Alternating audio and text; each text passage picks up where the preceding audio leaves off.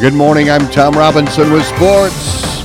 Well, the 2023 Iowa High School football season officially came to a close with the championship games in Class 2A, 3A, and 5A yesterday. In 2A, Van Meter topped Central Lyon George Little Rock 24 to 21. Austin Baumhover led the team in passing yards with 137 and went 8 of 15 with a touchdown. The leading receiver was Cale Trudeau with, with 75 yards. And Ben Gordon had 27 carries for 107 yards, while Caleb Moore had 18 yards rushing and one touchdown. Adelaide Lounsbury added to the scoring with a 25 yard field goal. Again, Van Meter, your 2A champs, 24 to 21 over Central Lyon George Little Rock. In 3A, Williamsburg, who was Class 2A a year ago, they move up to 3A and they're the champs. So they shut out Bishop Heelan 20 to nothing. Derek Weisskopf was 10 of 18 passing for 150 yards and two touchdowns. And Braylon Wetchen caught six passes for 121 yards and two scores. Nielsen carried the ball 18 times for 71 yards. And in 5A, Southeast Polk continues their domination. They topped Ankeny 49 to 21.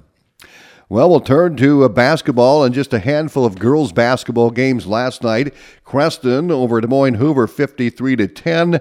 Pella beat Atlantic 70 to 43. Des Moines Christian down ADM 56 to 30 and Central Decatur 67. Grandview Christian 47. Meanwhile, the Iowa Girls High School Athletic Union uh, released their preseason basketball rankings. Let's take a look at 1A. Northland comes out as the number one team. Woodbine is fifth, Earlham ninth, Coon Rapids Bayard 13th, Exira HK is ranked 15th in the preseason in 1A. In 2A, Dike New Hartford ranked number one, Nodaway Valley fifth, Treynor eighth, Kuemper Catholic 14th. And in 3A, Estherville Lincoln Central ranked number one. Harlan comes in number eight in the preseason poll. And in 4A, Dallas Center Grimes ranked number one, Clear Creek Amana two, Ballard three, Mason City four, North Polk number five. And 5A, Johnston ranked number one in the preseason, followed by Pleasant Valley, Dowling Catholic, Davenport North, and Ankeny Centennial. Well, the Iowa High School Athletic Association's Board of Control released the following district assignments for the 2024 wrestling season. The district wrestling tournaments for all three classes will be held on February the 10th. Now, district tournaments in 2A and 1A feature 12 sites, with the top two place winners at each weight advancing to state. The top three place winners will run in Class 3A. The area sites in 1A include Underwood and Riverside, in 2A Atlantic and Glenwood, and in 3A Carlisle and Norwalk. The complete list, assignment list is located on our website at westerniowatoday.com. Just go to local sports and click on the class to see where your favorite team will compete at that district meet. Back to basketball last night. The Iowa Hawkeyes defeated Arkansas State 88 to 74. Iowa rebounded after their loss to Creighton this week. Iowa has now won the last 86 of their 92 non-conference home games a stat that dates back to 2012. Hawkeyes will be in action Thanksgiving afternoon at 2 p.m. against Oklahoma. Well, the ACGC boys basketball team is ready to charge into the season. Zach Collins has this report. ACGC returns back to boys basketball action in just a few weeks after finishing last season 16 and 9 overall. The Chargers lose their top scorer from last season, Brock Littler, who averaged 15.4 points per game but return a multitude of talented athletes. Head coach Lance Kading is anticipating a successful squad to come on the floor for ACGC this year. You know, we bring back Lance Bundy, senior, was our second leading scorer. Um, he really came on the second part of last season there. So expect big things from him. And then uh, Noah Kading was he was pushing close to double figures. I think he was almost nine points a game last year as, as our fourth option. So uh, and Peyton Blisky scored close to that coming off the bench in reserve minutes. You know, Jathan South, he didn't play a lot of varsity last year. Uh, he had a heck of a growth spurt, gotten a lot stronger, had a heck of a football season. Uh, I expect big things from him this basketball season, too. Peyton and Noah and Jathan all played together this summer on the same AAU team, so they got a lot of experience playing together that way. You know, Lance played on a, a different AAU team in his age group, and uh, Anthony Solorzano is coming back, senior. He played a little bit of AAU ball this summer too. So we've got we've got a lot of guys returning the varsity experience last year.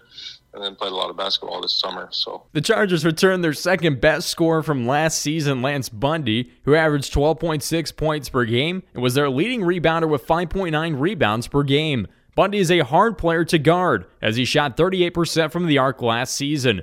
Coach Kading is looking for the senior to bring some leadership to the floor and continue to keep up the pace. You know, he's the kind of guy that if he gets out in space, he's quick enough and good enough off the dribble. It's it's hard for people to match up with him one on one. He also shot the ball well enough from outside. I think he ended up just shy of 38% from three last year. That if you leave him open, that's not a good option either. So um, just kind of look for him to provide some good, strong senior leadership and, and, and keep doing more of what he did last year. With a quick ACGC team this season, the Chargers are looking to run a quick tempo offense. They're bringing on multiple players who just came off a successful football season this year that relied on a quick offense on the football field, which hopefully will translate to the court. Get transitioned into offense. You want a fast break, get into our offense quick, and get the first good shot we can find. You know, play fast. Uh, more fun for the kids to play fast. More fun to watch. Um, you know, and, I, and we've got the athletes to do it. As ACGC has lost their top scorer, the Chargers are returning three starters and five players who saw significant court time last season.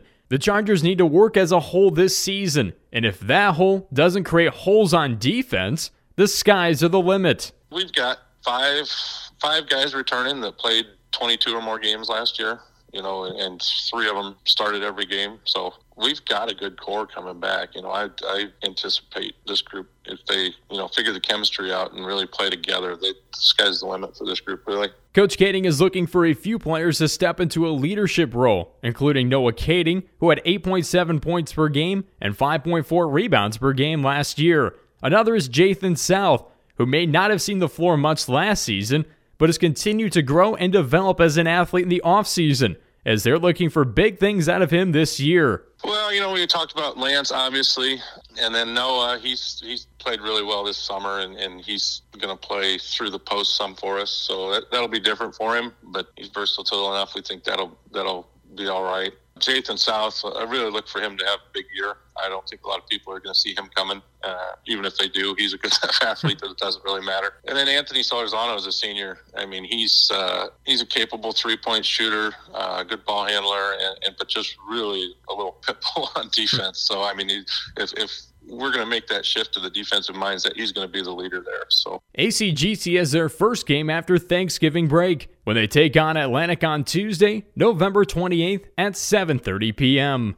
I'm Zach Collins reporting. More sports on our website at westerniowatoday.com. I'm Tom Robinson.